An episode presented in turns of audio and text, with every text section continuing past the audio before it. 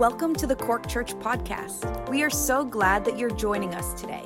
We hope that this message inspires you, builds your faith, and encourages you in the things of the Lord. Enjoy the message.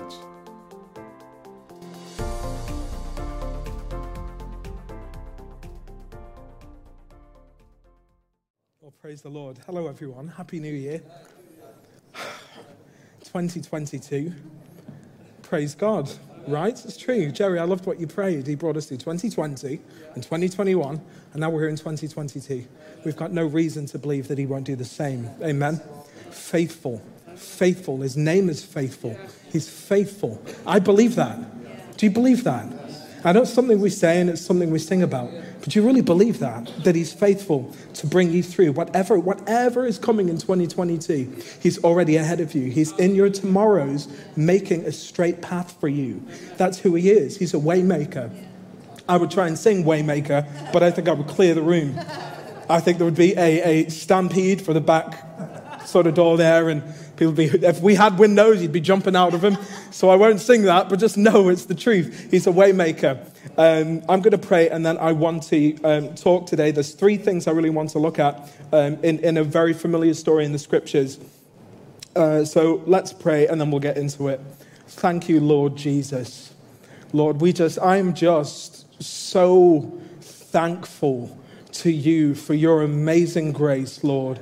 At the beginning of a new year, I can't help but take stock of every blessing, all the mercy and the kindness you've shown me. You are steadfast, and your loving kindness, Lord, it's like a flood. Thank you, God, for this church, our church family, this body, Lord Jesus, this part of your body that you've raised up. You've brought us together. It's not happenstance that we're together. It is divine providence that we're even in this room, Lord. It's your hand guiding us your mighty hand, your sovereign, controlling hand. You are the King of ages, the immortal one, the, the, uh, the only one with whom, who dwells in, in inapproachable light. And there, you are doing something, Lord. We don't have to see it to know that it's true. We don't have to perceive it with the natural eye to discern by our spirits that you're already working, Lord. That, Lord Jesus, you are doing mighty things, God. So we thank you for the blessings, the blessings of our family, friends, the provision, the finance, the food, the clothing, Lord, the, the vehicles we drove to get in here tonight. It is all from you, the Father of heavenly lights with whom there is no shifting due to change. You give good gifts because you're a good gift giver. You're good and you're kind and you're generous. You're just being you. And I thank you tonight, Lord, that you make us what you are by nature. You make us that, Lord, through the work of faith in our lives. Through the work of faith, we become partakers of a divine nature. It's amazing. Thank you, thank you, thank you, Jesus. Amen. Thank you, Lord. Okay, I'm done. No, I'm joking. okay, I'm kidding. Okay, are you ready for a, a um, you know, just forgive the sermon title tonight. Are you ready? Three D's about Jesus to help us through troubling times, okay? Three D's about Jesus to help us through troubling times. Pastor Nick is like, this is the last time I let this guy up there.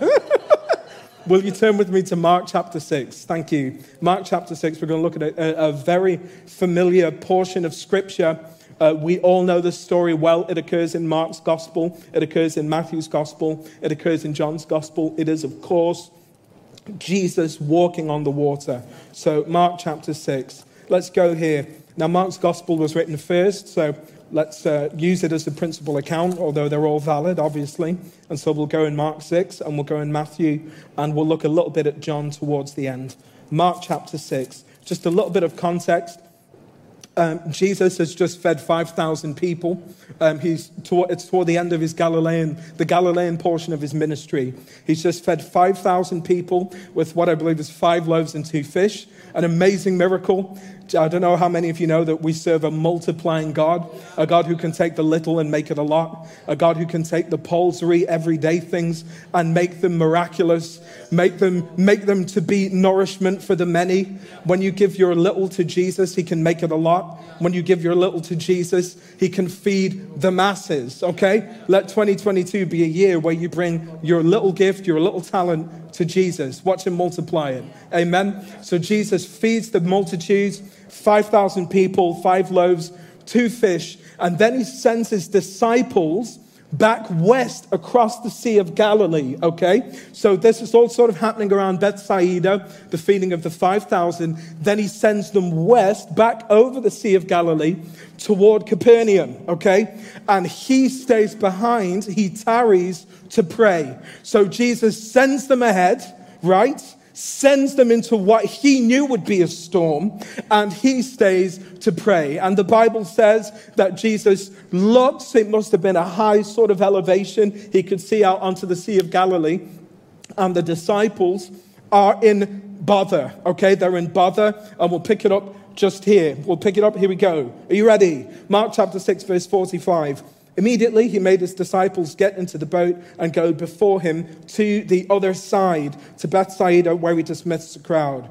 Um, and after he'd taken leave of them, he went up on the mountain to pray. And when evening came, the boat was out on the sea, and he was alone on the land. Verse 48 And he saw that they were making headway painfully. So it was painful to move forward okay? For the winds were against them. And about the fourth watch of the night, he came to them walking on the sea. He meant to pass by them. Now, if you have a Bible, will you underline that? And we're going to look at that, but at the end. But underline it, it's actually powerful. Uh, I'm excited to share it with you, but underline it. Verse 49 But when they saw him walking on the sea, they thought it was a ghost and cried out for they all saw him and were terrified. But immediately he spoke to them and said, Take heart, it is I. Do not be afraid. And he got into the boat with them, and the wind ceased, and they were utterly astounded. Praise the Lord. Now, Matthew 14, verse 28 says this. This is um, another sort of element of the story. Peter answered him, this is Peter looking and seeing Jesus approaching him on the waves. Lord, if it is you, command me to come to you on the water. He said, Come. So Peter got out of the water and walked on the water and came to Jesus. That's amazing. Isn't that amazing? Sometimes we read these stories and it's like, oh, you know, Peter went out and got groceries. Peter walked on water. It's amazing this life in God, this miraculous life in God, and what is possible when we put our eyes on Jesus Christ. It's amazing. So Peter walked on the water, but when he saw the wind, how many of you know that distraction is an enemy? He was afraid and began to sink, and he cried out, Lord, save me. Jesus immediately reached out his hand and got hold of him and took hold of him, saying to him, Oh, you of little faith, why did you doubt?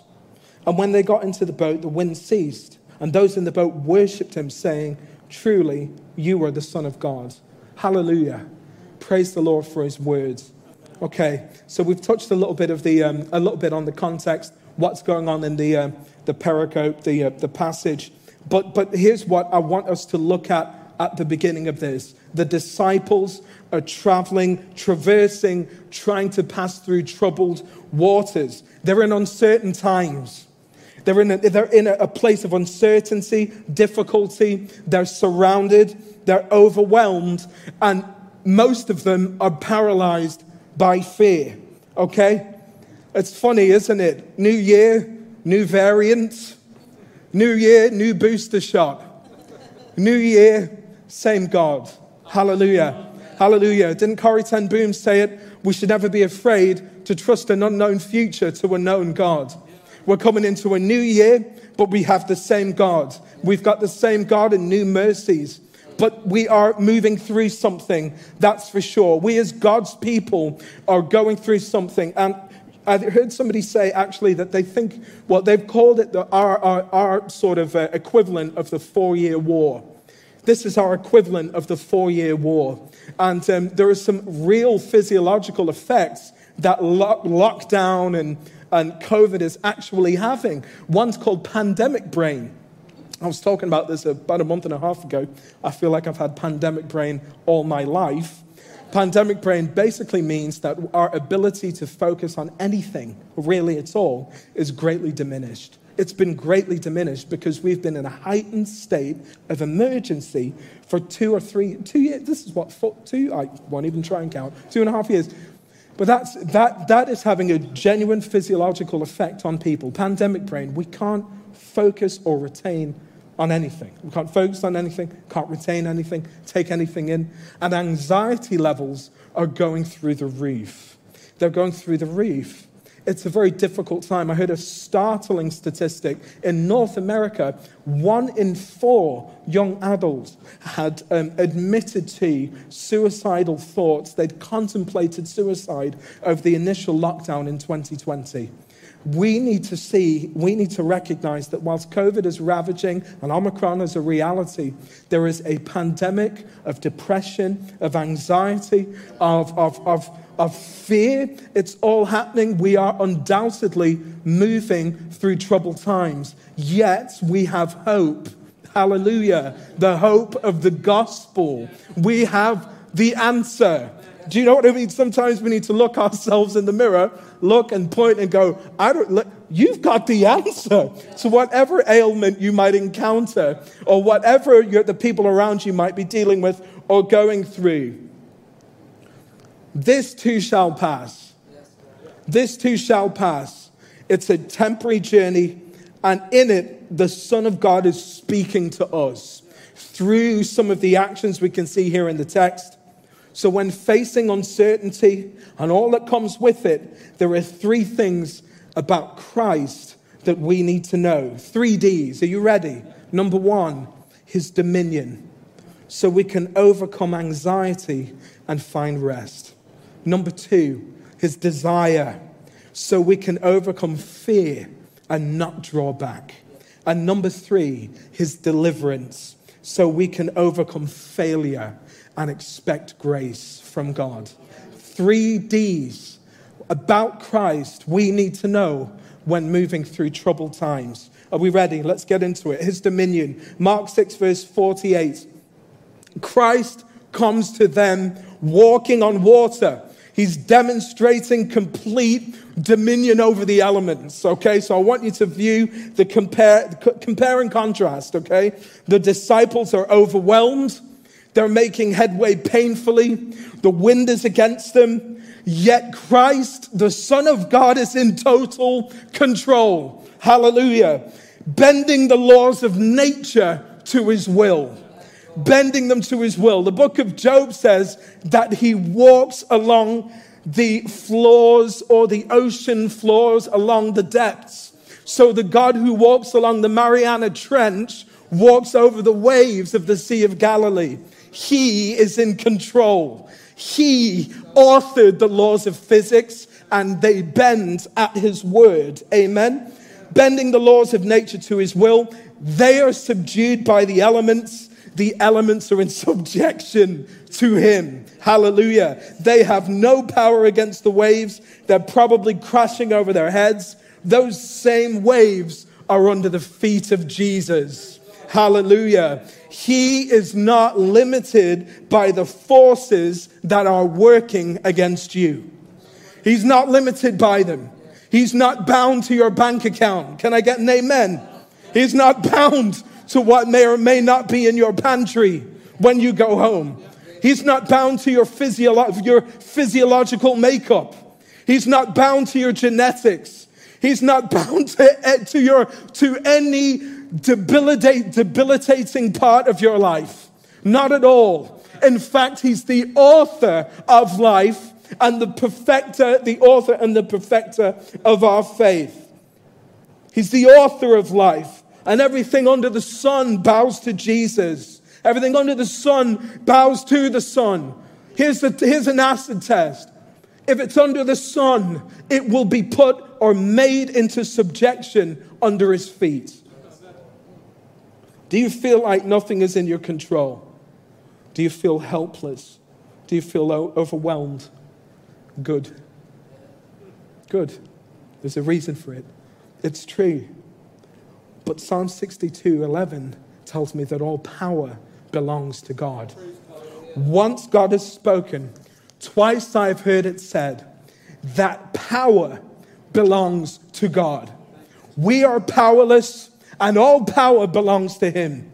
So we have to get this right. Everything is under His dominion, everything is under His control. If there's, a, if there's anything we need to take away, it's that nothing is beyond Jesus. But you know, it's not like I'm talking to a room full of control freaks, right? No control freaks here. Who wants to put their hand up and tell the truth and shame the devil in, in, in 2020? Yeah. We're control freaks. We, we need control. We need to understand. We need to have it mapped out. We've got our five year plan. James tells us don't even plan a year ahead. We've got a five year plan where we're going to go, what we're going to do. We're going to trade here. We're going to make money there. All of these things. And we, we rarely add God to the plan except when we need Him to rubber stamp it. And all the while, all the while, all the while, we're missing a vital thing. Pride is directly linked to anxiety. Okay? So when we are in control and when we are in the driving seat, one of the residual effects is anxiety. Oh, let me show you what I mean. Anxiety comes from me attempting to, attempting to control things that are beyond my power to control. It's this odd thing that happens. We know that we're powerless, and yet we seek to affect things we've got no power over. You've got no power over it. You've got no power to affect it. Let me go on here. We have no problem acknowledging that God is in control. We've no problem with that. Yes, Patrick. Yes, preacher. Yes, Pastor Nick. Yes, Pastor Stephen. Pastor Ham. Andy. I know God's in control. Our issue is this we fail to acknowledge that we are not. It's not that our problem is, is we get that God's in control, we just can't admit that we're not. There is no answer in me. I cannot look to myself as a resource. I'm not in control of anything. We got to get there, folks. We have got to get there. Don't look for an answer to your problem under the sun in a closed system. Solomon tells us that you will only find futility and vexation when you look in, into, your, into yourself at your own capacity or ability to affect anything. But this is what I want to encourage you with God has sent everything we need in Him, He is our resource. The answer to your problem isn't under the sun, it is the sun. Amen. He's our resource. And, and this is what I want, I want to bring this out here. We have married a man of means. I want to look at this from a marital context, right? Because we are, we are destitute, we're broken. One of the words for sin is hamartia in the Greek. It means to miss the mark. But another word for it is actually to be outside of the inheritance or to be destitute. So we, in our sin, in our brokenness, we're in destitution. And he comes to us, the kinsman redeemer from heaven, the one with means, the one with resources, the one with the ability, with the power to do it. And he wraps his cloak or his wing around us and he brings us in, and all of his resources become ours. All of his dominion and authority and power become ours through marriage. We, we step into authority that we don't have on our own. We step into dominion and power that's ours through our union with Christ. That's what happens. You married into it. It's not yours. You married into it. All the authority and power and dominion you'll ever need. Now, how do I take hold of this? Pat, that's great. That's awesome, but I'm going to drive home tonight and stuff is going to freak me out and I'm going to worry. How am I going to take hold of this? How can this be a reality in my life? We'll look at 1 Peter 5 6 through 7. It's a very well known passage of scripture. Peter says, Humble yourselves, therefore, under the mighty hand of God. Keep, keep that image of a mighty hand, okay? So that at the proper time he may exalt you. Listen, I've learned something. If God isn't promoting me, I'm not ready to be promoted. Shocker. If God isn't promoting, it's not time. You're not ready. You're not worthy of promotion. Isn't that something? If God wants you to have it, you'll have it. If God wants it to be yours, it'll be yours. And maybe there's an opportune time, but up until that time, you don't want it if He's not giving it to you. Just saying it. Casting all your anxieties on Him because He cares for you. I want to ask you a question Are you surrendered under His mighty hand, His controlling hand? It's, it's a picture of His sovereign control. See, the root of worry and anxiety lies in the belief that what happens is ultimately in our hands. Okay? If you think that what happens is ultimately in your hands, it's pride. Now, I'm not here with a stick. I'm, a, I'm, I'm the worst, okay? I'm the chiefest of sinners here. See, but that proud person, it can be all of us, feels that he or she is to make things happen. Pride says what happens is up to me, and this only creates more anxiety. Humility says, Lord, everything that concerns me is in your hands, your mighty hand, and this is the beginning of peace. None of us can add an inch to our height or an hour to our life by worrying about it. What happens finally is in the hands of God. Can somebody say amen right now? Are you worried about your future? Are you worried about what's coming? Are you worried about what's ahead? It's in the hand of God. It's in the hand of God. Hallelujah. I'm going to cast my cares onto Him every day. I'm going to cast my cares onto Him. This is true humility. I can't hold it. I can't control it. I can't make it happen. I can't push it over the line. Here you go, Lord. Here you go, Lord because I, I'm trusting in your character, Jesus, that you love me. I'm powerless. I'm going to trust that the hand that led me in will lead me out. Who sent them in to the storm? It was Jesus. He sent them there to learn something about who He is. The hand that led me in will lead me out. I'm going to trust that He cares for me and that He's in control. I'm going to be still and know that He's God. Psalm 46, verse 10 Be still and know that I am God. I will be exalted in the nations, amongst the earth, in the earth. Amazing. And you know, when he said that, most commentators believe he wasn't talking to the disciples, he was talking to the wind and the waves and the storms that raged around them. When they stopped, he rose up and spoke to the elements and, and put the, the, the stamp of his dominion down, and those elements obeyed him. Hallelujah. Okay, next D, his desire. Amen, his desire. In Matthew 14, 28, verse 9, 28 and 29, the Bible brings our attention to Peter. Peter sees Jesus walking to him on the waves. Amazing. He sees something that gave him faith to step out and move forward and not to draw back in fear. How many of you know that this is no time to draw back? That troubled times call for strong, strong Christian people to rise up and begin to bring the news of Jesus. We need to step forward in faith with that gospel of good news to people who need it now more than ever. Don't shrink back. Don't pull back. Listen, Peter saw something that gave him the faith to step out. He saw a God who saw him first. He saw a God who saw him first and he, who sought him out and was now calling him by name. He saw the gospel. He saw Jesus. That redeeming love spurred him on out of that boat. So, how do I keep moving forward? In the midst of all of this, how do I keep trusting, believing, and not be overcome with fear? How do I walk on water? How do I walk on water?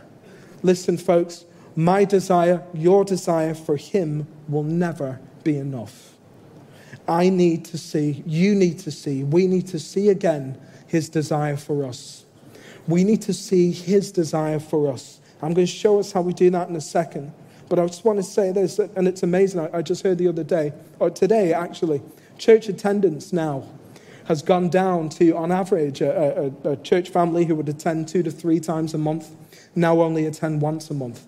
Pastor Nick, I think you're dead right to uh, say what you said there.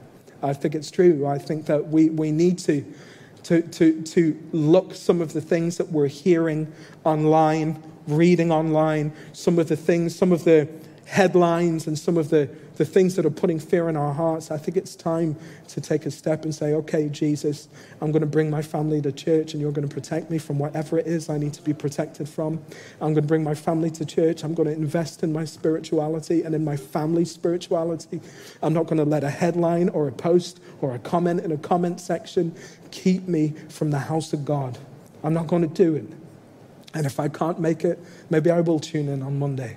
Maybe I will. Now's the time to, to run after the one who ran after us. Many still, though, have lost luster, desire, passion, and have drawn back. Some of us aren't serving like we used to, saying yes to the opportunities as they present themselves anymore in the way that we did before. Some of us are so focused on what's coming against us that we've missed who's coming towards us. We've missed who's coming towards us. The strength to move forward out of the boat doesn't come from you. Your desire will never be enough. Jesus, the scriptures tell us, he saw them bound by a storm and made his way to them. He saw you in your storm long before you saw him. He came to you so that you could come to him. Hallelujah. Right? He made a way so that you could walk in that way. That's what he's done. He sought us out first. He's the author and the perfecter, the author and the finisher of our faith. He's on his way to finish what he started. He's on his way to finish the good work of faith that he began in us when he called us out of the grave by name and saved us and brought us into his marvelous light. Hallelujah. There's no unfinished works in glory. There's no unfinished works. He lays the cornerstone, he lays the capstone. The master builder, the, ma- the master architect is also the master builder and finisher. That's what he does. He takes us from the miry clay and he sets our feet on a rock. He puts his word in our mouth and he sets us on a trajectory we could never walk on in our own strength. Walking on water is about walking on his love. Peter walked on water because he was walking on something more solid the love of Jesus. He was walking on water because he was walking on something more secure the love and the grace of the gospel of Jesus.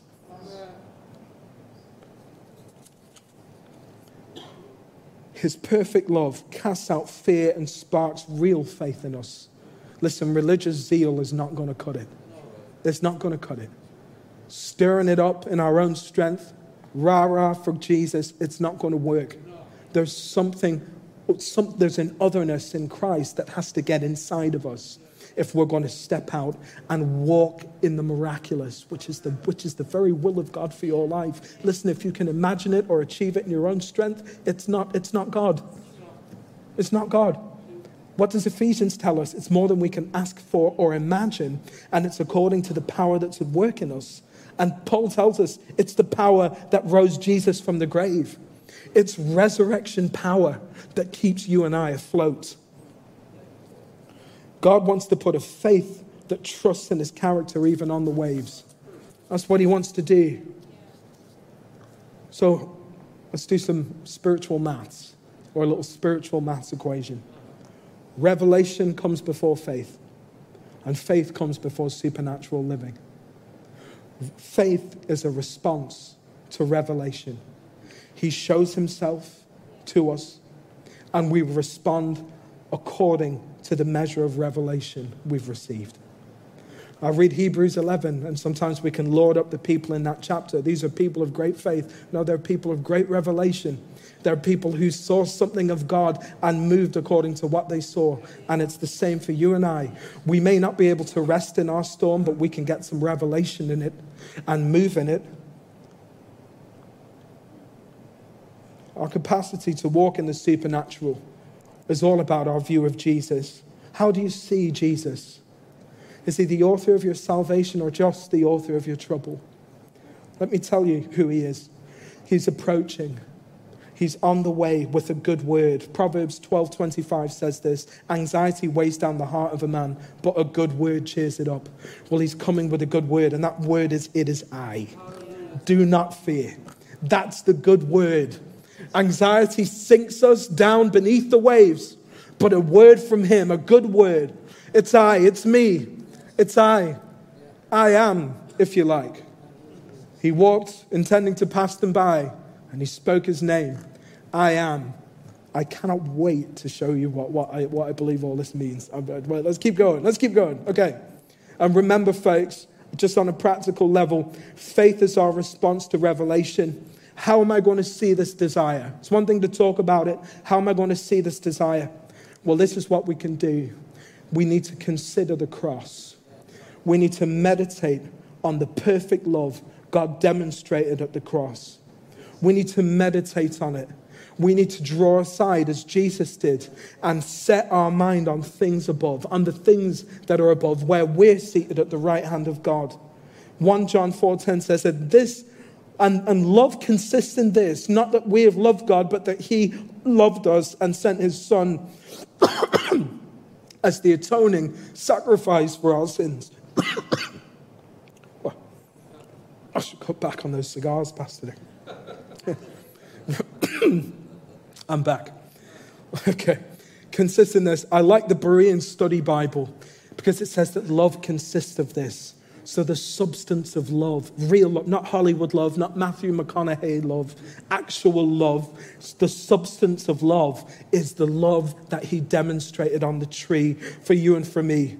So we need to look at the God to whom belong all power and steadfast love. When you read that Psalm 61 11, it says, To God belongs power and steadfast love. He's not just the God of all power, He's the God of faithful, hesed, grace, love. That's who He is.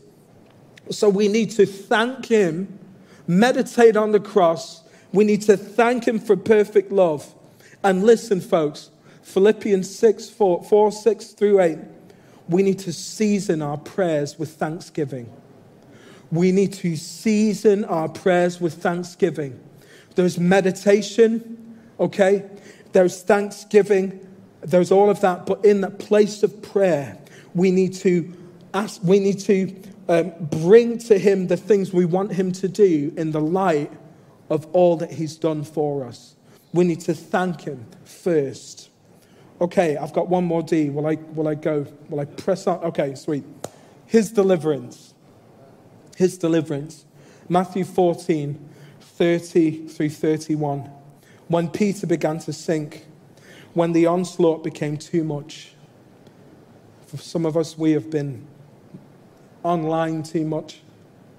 Another variant, another booster, more bad news, more disinformation so hard to just get grounded in what's real. We don't know what to believe. And it can be overwhelming. You know, and that was Peter's experience. He put his eyes on the wind and on the waves and began to sink. You know, the storms that sink us aren't the storms that we're in, they're the storms that get inside of us. It's when that storm gets on the inside of you that it has the power to sink you. And how do storms get in to the inside, on the inside? It's through the eyes what we focus on begins to get on the inside of us. Okay? What we focus on. But what I love here is this. Even when Peter was in that place of fear and desperation and faithlessness, Jesus was just an honest cry away. He was just an honest cry away. Lord, help me. You don't need to be a theologian to pray that. He was an honest cry away Jesus was an honest cry away. You can expect grace. You can expect grace. His nature is our guarantee that we will survive our own faithlessness. It's true. 2 Timothy 2 3 says this If we are unfaithful, he remains faithful because he cannot deny who he is. His very presence is steadfast love. His very presence is help. His very presence is faithful, redeeming, saving love. He's a savior by nature. He will find you under the waves and pull you to safety, regardless of your level of faith at the present time, because you belong to Him. Because you belong to Him. Because He's, look, some of us need to, a refresher course in it. I know I do. God, you just, I don't know why you would show up here at my watery grave. I've lost sight of you. I'm, I'm going under. And yet he comes again to save me, the chiefest of sinners. Just ask my wife. Because he is love. Because he himself is love and salvation by nature. We cannot forget everything God says He is in a troubled time or season. He is what He is by nature. He will walk on the waters. He will dive his hand in. And you know, as I was preparing, I got an, an image. Uh, you, you, any Lord of the Rings fans? Yeah? Do you remember in the, at the end of the Fellowship of the Ring where uh, Samwise falls into the water and he's sinking, sinking, sinking. And there's just this shot of Frodo's arm just poof, down to pull Samwise out and pull him up. It just caught me. That image caught me. That's Jesus. To reach down into the miry clay. I don't know if you've ever worked with clay. Clay's messy. Clay's messy if you if you have any regard for your appearance or or what you're wearing don't work with clay. Don't reach down to pick something up out of the clay okay? But jesus being the very glory of god the very image the very representation of god considered it not robbery but plunged down rend the heavens and came down to pull us up. Because that's his nature. We must remember and see it. He will find you under the waves and pull you to safety he will not let you go under. When Peter's eyes diverted to the winds and waves of every post and headline, Christ's eyes were on him. No matter how low you get, how faithless you, you might be, it is as simple and as profound as calling out, Lord, save me. Listen, you might be watching online. You may have given up hope. It's three words Lord, save me. Call out to him call out to him. Just call. You don't need to doggy paddle, you don't need to tread water. Just call out to Jesus. Don't wait for your to have all your spiritual ducks in a row. Just call to Jesus. Have mercy on me. The first person in heaven who came through, came through hanging on a cross, guilty, but worthy of everything that he was, he was in, in, engaging in. And he just said, Son of, uh, Son of God, have mercy on me, remember me. And he came into to paradise that very day. I want to end because we've been quite practical tonight. But this is one of the most wonderful pictures of the gospel in the Bible. Mark 6 48, Jesus intended to pass them by. Now, that might seem negative when you listen to it, but actually, what it means is to come near, or to come forward, or to arrive. He intended to come near to them, to draw near, to arrive at them. In Exodus chapter 33, we don't have time to go there. Moses asked God to show him his glory. And God said, I can't show you my face, you'll die. But I'm going to hide you in the cleft of the rock, and I'm going to pass by I'm going to pass you by and I'm going to show you my glory and I'm going to proclaim my name.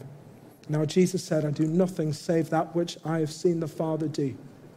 And so, Jesus, in the very, being the very image, the very glory of God, the very representation of that glory, did exactly what he saw his Father doing on that mountain and brought that revelation of God's glory again, but completed it.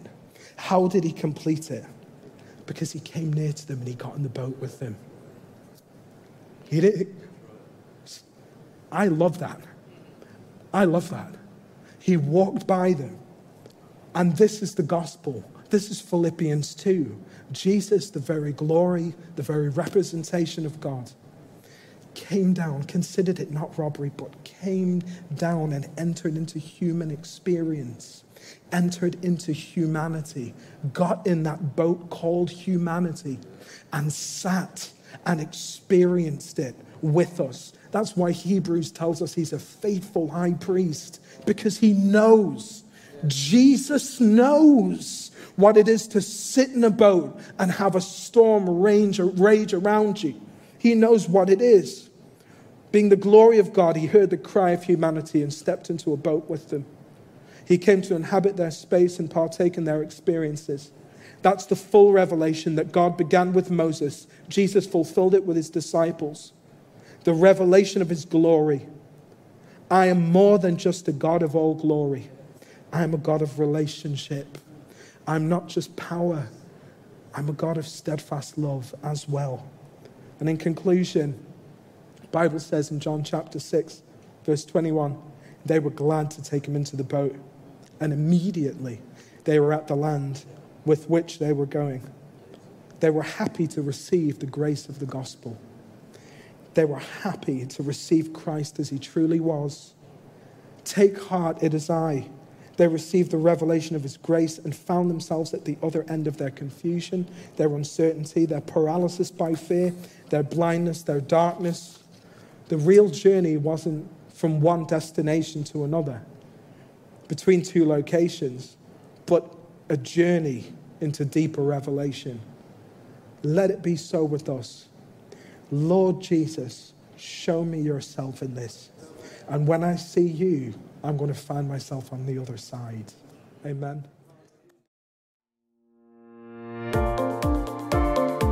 Thank you for tuning in with us today.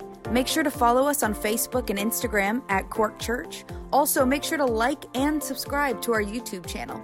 If you have any questions, you can email us info at corkchurch.com or just check out our website. It's www.corkchurch.com. Again, thank you for tuning in, and we will see you next time.